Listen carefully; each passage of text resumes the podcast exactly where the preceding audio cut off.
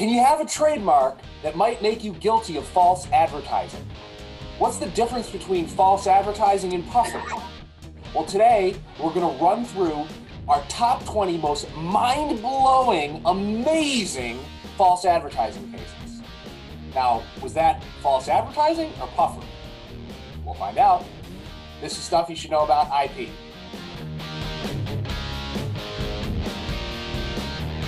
Today's episode of Stuff You Should Know About I P is brought to you by The Trademark Lawyer Magazine.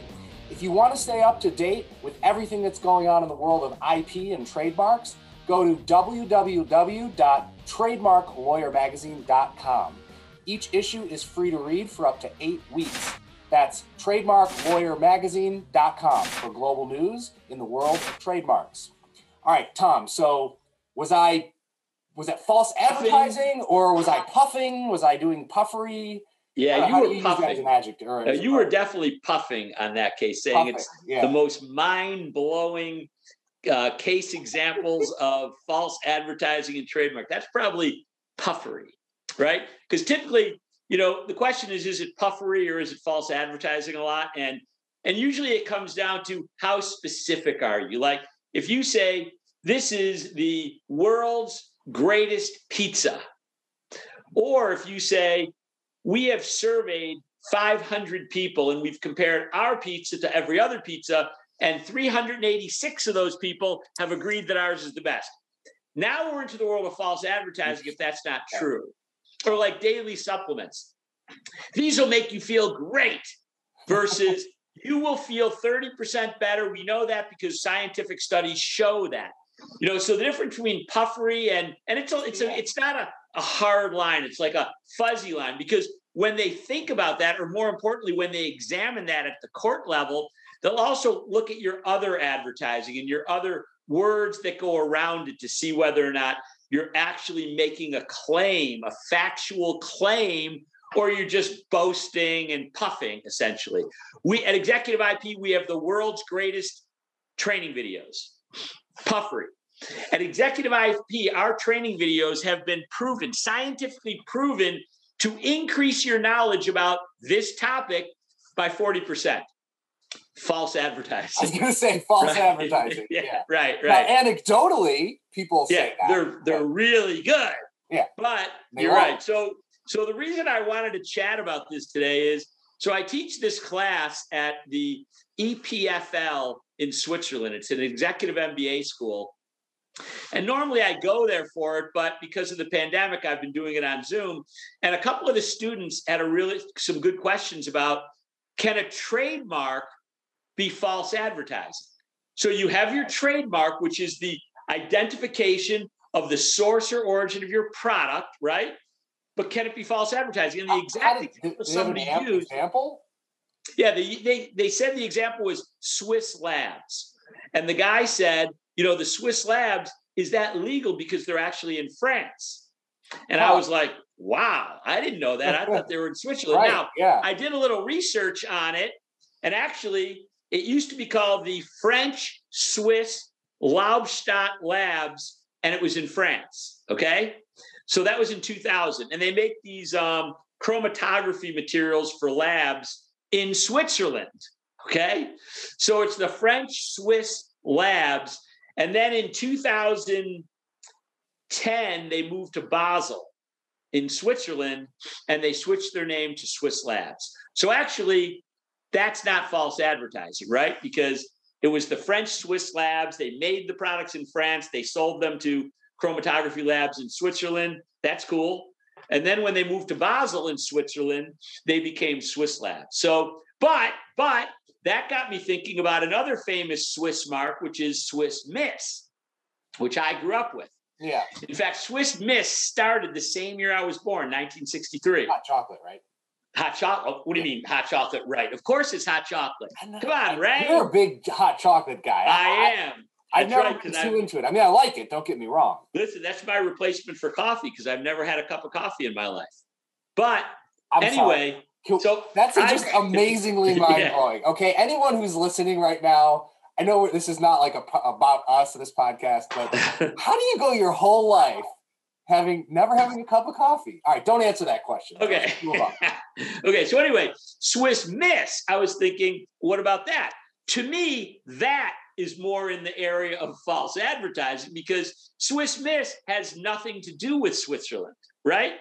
In fact, so I did a little research on Swiss Miss, and it was founded in the nineteen fifties. Somebody named Anthony Sana, who started a company called Sana Dairies in Wisconsin. He and his son started Swiss Miss. And there was an advertisement in nineteen sixty-three. Uh, no, I'm sorry. There was a news article in nineteen sixty-three that said, the chocolate flavor developed by Sana Dairies is reminiscent of Swiss Miss or Swiss milk chocolate. Okay. So they actually have people talking about how it's reminiscent of Swiss milk chocolate. And you know, the Swiss are known for their chocolate, right? Right. Yeah. So to me, to call your company Swiss Miss is really pushing the toward the edge of whether it's false advertising. Yeah. I grew up, and they even have a woman on the on the box, at least when I was a little kid, and I thought she was Swiss. You know, she's, you know, I just, just she's I thought Swiss this is how, Miss. Yes, exactly. So to me, Swiss Labs is totally fine. Swiss Miss, which by the way is now owned by Conagra Foods, that one would have been false advertising, it seems to me, because it's deceptive. So in the U S, there's a thing called the Lanham Act. And the Lanham Act essentially governs the federal trademark stuff, right? And there are rules that you can't have deceptive trademarks. They can't be, you know, which are false advertising, right? And and the P T O, the United States Patent and Trademark Office, will actually reject marks because they are Uh, deceptive. They they give the false impression. They're false advertising, right? So I'll give a few examples. Like you mentioned, we're going to do the twenty most mind-blowing ones. Some of these I can't even really pronounce. So I'm going to do the ones I can pronounce first, okay? So here's a case um, for Mylanta Nighttime Strength, okay? Mylanta Nighttime Strength. That's the trademark. So the Third Circuit granted a preliminary or affirmed a grant of a preliminary injunction against the mark because the mark necessarily implies a false message that over-the-counter heartburn product was specifically formulated for nighttime relief, or that the product provided all-night relief, which it didn't. Hmm. So Mylanta Nighttime Strength got banged by the Third Circuit because they were false advertisers. Another one is good as Breath Assure, okay? The Third Circuit, again, they granted a, they affirmed the grant of a preliminary injunction. They held that the product name deceptively assured its users that they would have fresh breath after using the product, despite having no scientific substantiation to support that assurance, right? To me, though, if I'm thinking about it like puffery versus, versus um, false advertising, yeah, it seems like Breath Assure, Uh, that's more puffery, right? I mean, no one that buys Breath Assure is going to think that it's anything more than like gum or Altoids or yeah, I mean, something, right? I mean, I don't know what other people think. I can only speak for myself. Right. I mean, I, you know, you're you're big on oral hygiene, and so am I. Yeah. And like brushing our teeth regularly. I use mouthwash and floss and all this stuff.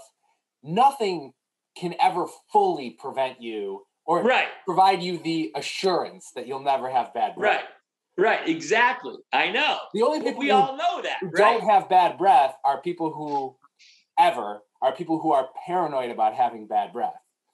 Right, but Breath Assure, I don't know. I mean, that doesn't seem like it crosses the line to me, but the Third Circuit disagrees with me on that. Yeah, I don't know. Yeah, so let's do another one. Uh, let's see. America's favorite pasta. What do you think?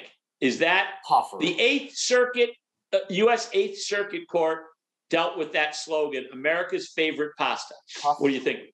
I mean, puffery. Well, yeah, because I mean, it's not, it's like, uh, well, I used to live in New York City. There's all these um, little diners and, and, and cafes that say, best cup of coffee in New York. Right. Like, yeah, well, like, you, you know, I, no one believes that. Right. you, you and the Eighth Circuit Court of Appeals have that in common because they also said it was non-actionable puffery. Okay, so you were right. I mean, if they're right, you're right, but I agree with you, right? right? Okay, what about there was a uh, an action against a trademark, barbecue beans. Now, the trade the product has three types of beans, but no meat. Do they use a barbecue sauce? Yes. So they're barbecue flavored beans. Yeah, exactly. So the court the court said I don't it's not the same. I don't even, yeah, I was gonna say I don't even think that's even possible. Well, the claim against them was that barbecue is meat. Yeah. Oh, okay. Here's what I want to know: who was upset enough about this? Oh, oh you know, yeah. Like oh, they yeah, brought yeah. them to court get, in the first place. Wait, we've got one trademark coming up that you're going to ask that same question: who was upset about this? But this isn't the one. The next one is Tito's handmade vodka. The argument is they don't make it by hand; it's made with a machine. Is that deceptive or not? This went to the. Oh, it was a class action. Oh, it's pending. It's a pending consumer class action. So I don't know the outcome yet. What do you think the outcome will be? Tito's handmade vodka. The argument is that it's not made by hand, but rather through a mechanized process. I mean, I got to say, I think I think it'd be pretty, unless you were buying it from like your cousin who made it in their barn, I don't think anyone would like go to a lick a liquor store thinking they were buying vodka that was handmade. I don't either, especially Tito's, which is a well-known brand. Like to me, that's just sort of like a oh, it's like you know a home style recipe that we made, and that's how I would interpret the handmade part, you know. But but I then the other side of it, the other side I'd say is. Wait, that's bullshit. You can't say it's handmade. You're using, it's mechanized. I know? guess, yeah. I mean, it's if it's not, hand, well, what, some part, is some part of the process handmade? Yeah, I don't know. I don't even drink vodka, but uh, much less make it. But, um, and, and I gotta say, by the way, I do, like if I, I don't, I'm not a big drinker, but if I drink, I'll like, I'll have a vodka drink. Yeah. Of some kind. And, um, I wouldn't choose my vodka based on whether or not it was handmade, like ever. Right. Yeah, because you're probably someone who might order a vodka drink in a bar versus going to the liquor store and buying a bottle of vodka, right? right? Yeah. But if you were the kind of person who went to a bar to buy a bottle of vodka and you saw like, I don't know, what's another kind of vodka? Um, this is really bad. We don't know anything about alcohol. Okay, well, I, I do know something about vodka, and I know it because of a of an N P R uh, uh, it was like a recording, a podcast. Grey Goose. Yes, that's another. They did vodka. This thing on Grey Goose, and um, and basically the the the premise was, or the conclusion was, because of the way vodka is regulated, it's all the same. Yeah, right. It's yes. all basically that's the right. same because of all the ways you can make it. There's like a right. limited number of ways you can make it, and so the difference between Grey Goose and you know like a like a seven dollar liter of vodka or something is right. really not all that much. Yeah. By the way, I I think I heard that thing on N P R, and I think we maybe that's one of us told well, the other one about it. Michael sent it to me.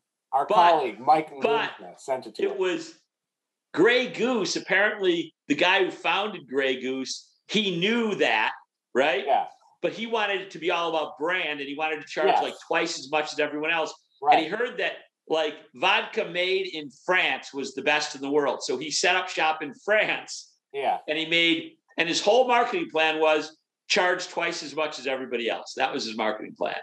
And he could say that it was made in, but it that's works. also, that would be, that would be false advertising if you had like vodka, you know, like, um, French's best or something, or France's right. best vodka. But you made it in Buffalo, New York. Yeah, exactly. But Tito's handmade vodka, I don't know how that one will go, but I don't know. They, they might have a problem because it's not certainly not handmade when you're at that level, right? Yeah, I don't know. Do they, I don't know. Unless there's, they could get away with there's some part of the process, you know, like we, we, we crank the levers on the machines with our hands. Yeah, right, right, right. Yeah. Right. Okay. So let's see. Here's another one that's a little bit more complicated. Poly Sapphire. The second court held that the mark Poly Sapphire was factual or facially false as a product name for polycrystalline aluminum oxide, oxide orthodontic bracket. So they said it was just not true. It didn't have poly sapphire in it. What is it? Let's see. What is what is poly? I guess it was a uh, it's an orthodontic bracket. So I guess it's like something that goes in your mouth. But I don't know.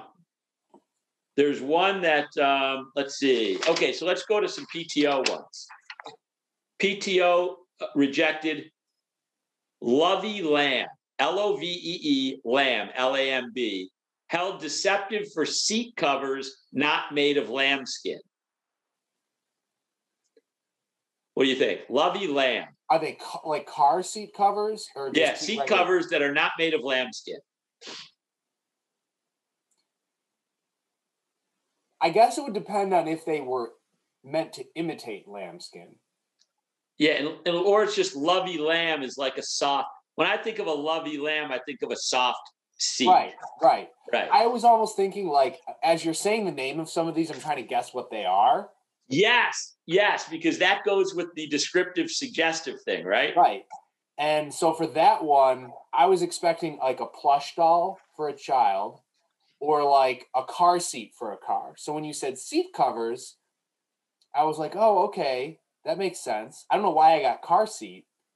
Yeah. But okay, what about white jasmine? White jasmine? It's tea. White jasmine. Hmm. It does not include white tea. False advertising. All right, you agree with the P T O on that. Okay, what about super silk? It's fabric, but it's silk-like.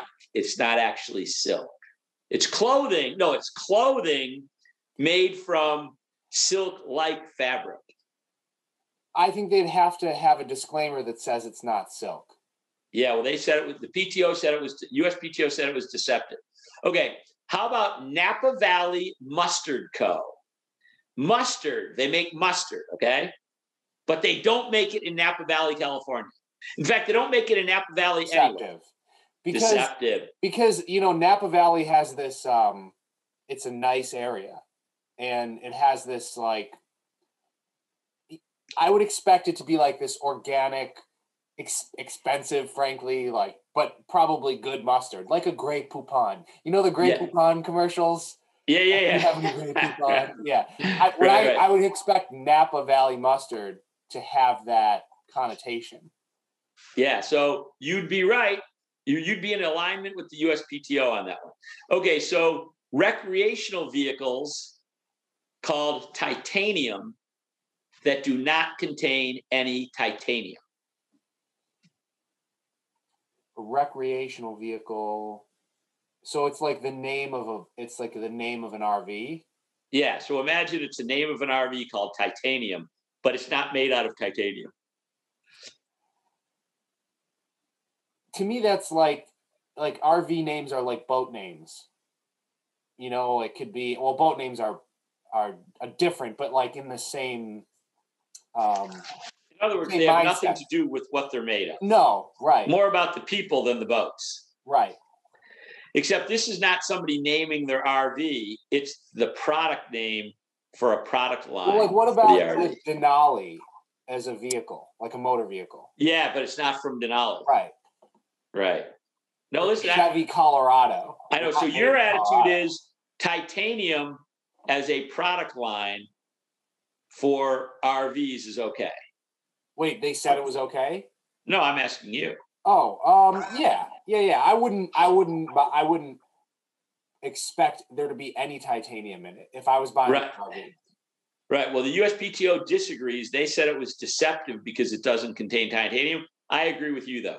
It's just a cool name. Right. Right? Yeah. And it's a cool name. Titanium's a cool name. Yeah. And there's a song that I think it has the word titanium in it that's really popular. Okay.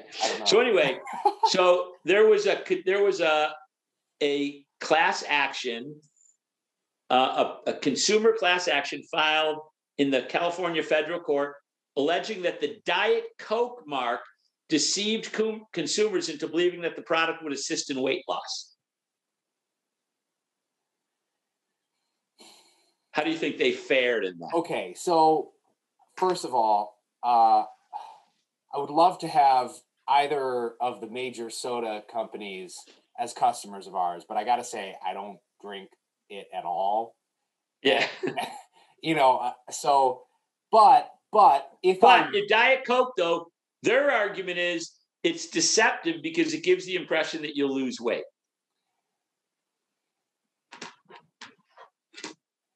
If if I were a drinker of, of like a pop of soda, we call it pop up here in Buffalo, New York, um, I would, I would probably, uh, my thought would be, okay, I'll stop drinking Coke and drink Diet Coke because it's less calories.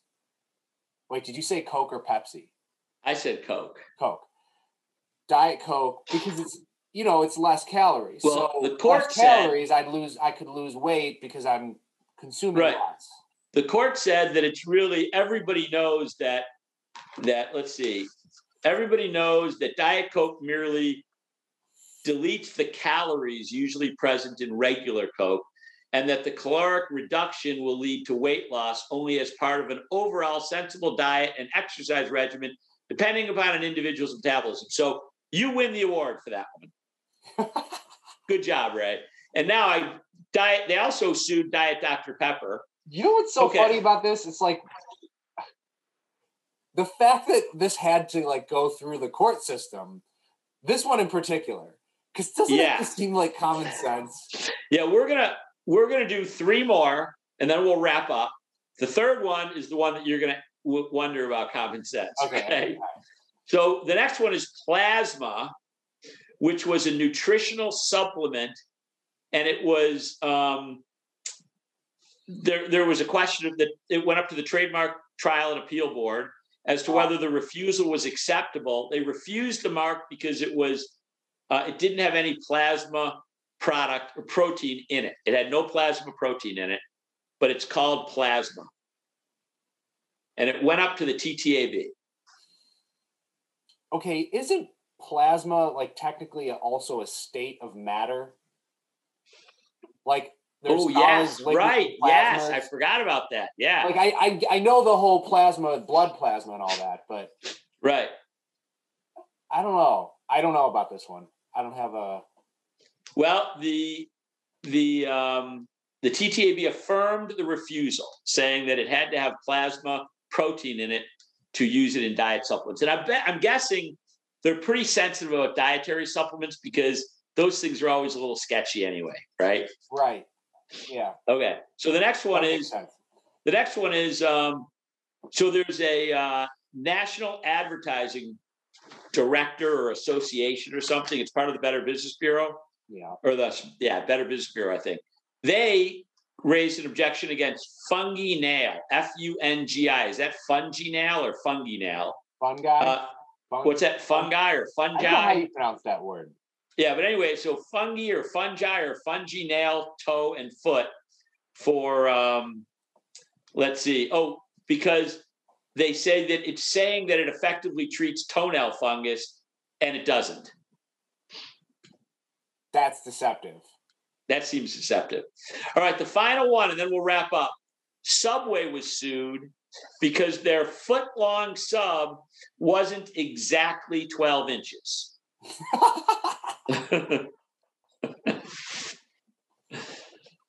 Somebody must have come out with a ruler. You're when right. they were eating, yeah. they were eating their tuna sub, which doesn't have real tuna in it. Did you see that article recently? Wait, really? Yeah. By the way, I love Subway tuna subs. I've eaten I know, them all you get the time. Them all the time. And then there was just a an article that said the Subway doesn't actually have tuna in their tuna in their tuna. How but do you have a I, tuna sub with no tuna in it? But I guess what you have to it? have like thirty percent tuna or something, and I don't know. But but that's not that's this one. This is the twelve inch. This is the, and I'm going to go have a Subway sub today after this meeting because I love Subway subs. Wait, hold on a second. It's not, it's not like, it's like seventy percent other fish, right? They're not talking about like the mayo and seasoning and stuff. No, other stuff like horse hooves and, um, no, I'm totally kidding. I don't know. I'm totally kidding. Okay. I have no idea what that means. I have no idea what thirty percent. But who and by cares the way, if I it's only a heard foot, this, a foot I only heard this from a Subway worker. I mean, I read the article and I was goofing around when I went in and I said, hey, can I have a tuna sub or whatever it is that's in there? And he immediately started laughing because he had read the article and he said, you know, it's such B S. He said, there's rules and we follow the rules and all this stuff. And I said, look, I don't care what's in it. It tastes good. And I want one. So anyway, I, I, mean, I bought my tuna so. sub. But anyway, the so the there it was settled. It, it was started in the district court. It had original jurisdiction in the federal district court. And it settled, but one of the participants in the class appealed it. And the, let's see, I love the quote from the Seventh Circuit reversed, stating that the settlement was no better than a racket because the lawyers got five hundred twenty-five thousand dollars. It was no better than a racket and that the case should have been dismissed out of hand. That's what the Seventh Circuit said about the Subway foot twelve inch foot long Is battle. It more than a twelve inches or less? How close well, is it? I'm guessing it would be less. Otherwise, the people wouldn't have been complaining. Right. But I don't know. But, when I imagine a foot long, foot long Subway sub, it's pretty close to a foot. Yeah. In fact, when I go, I'm going to bring my ruler and I'm going to measure one. But to me, you know what that's a great example of? Either people don't have enough to do with their time yeah. or a lawyer wanted to make some money. And they, apparently they the did. Racket. They made five hundred twenty-five thousand dollars. But you um, should go with your tape measure. And then for every inch less than twelve, you say to them that you want a refund. Prorate the, prorate the cost of the sub. Yeah, one twelfth off. I want one twelfth off. Exactly. So right. anyway, that's the, that's the last one we're going to talk about. So that is false advertising, puffery, and trademarks that can be false advertising. I gotta say that this is a f- one of the most fun topics because you can run through so many examples like this when it comes to intellectual property. And it goes to show you that judges are not infallible. I mean, when you go to court with something like this, it depends a lot on what judge you get. Yeah. Because you and I have a difference of opinion with the patent office and with one of the appellate divisions on different cases, and we're totally, you know, normal, right? We're We're yeah. fairly smart people, but you don't know what you're going to get. That's the crapshoot of litigation. Yeah. You know, some cases are really clear, but a lot of them could go either way. Yeah. That's an interesting, um, it'd be cool. We should come up with some different like cases and situations where I'd love to look at like some famous cases and how they progressed up through courts, you know, yeah. Maybe we'll rulings. do that on a podcast. Yeah. There we go.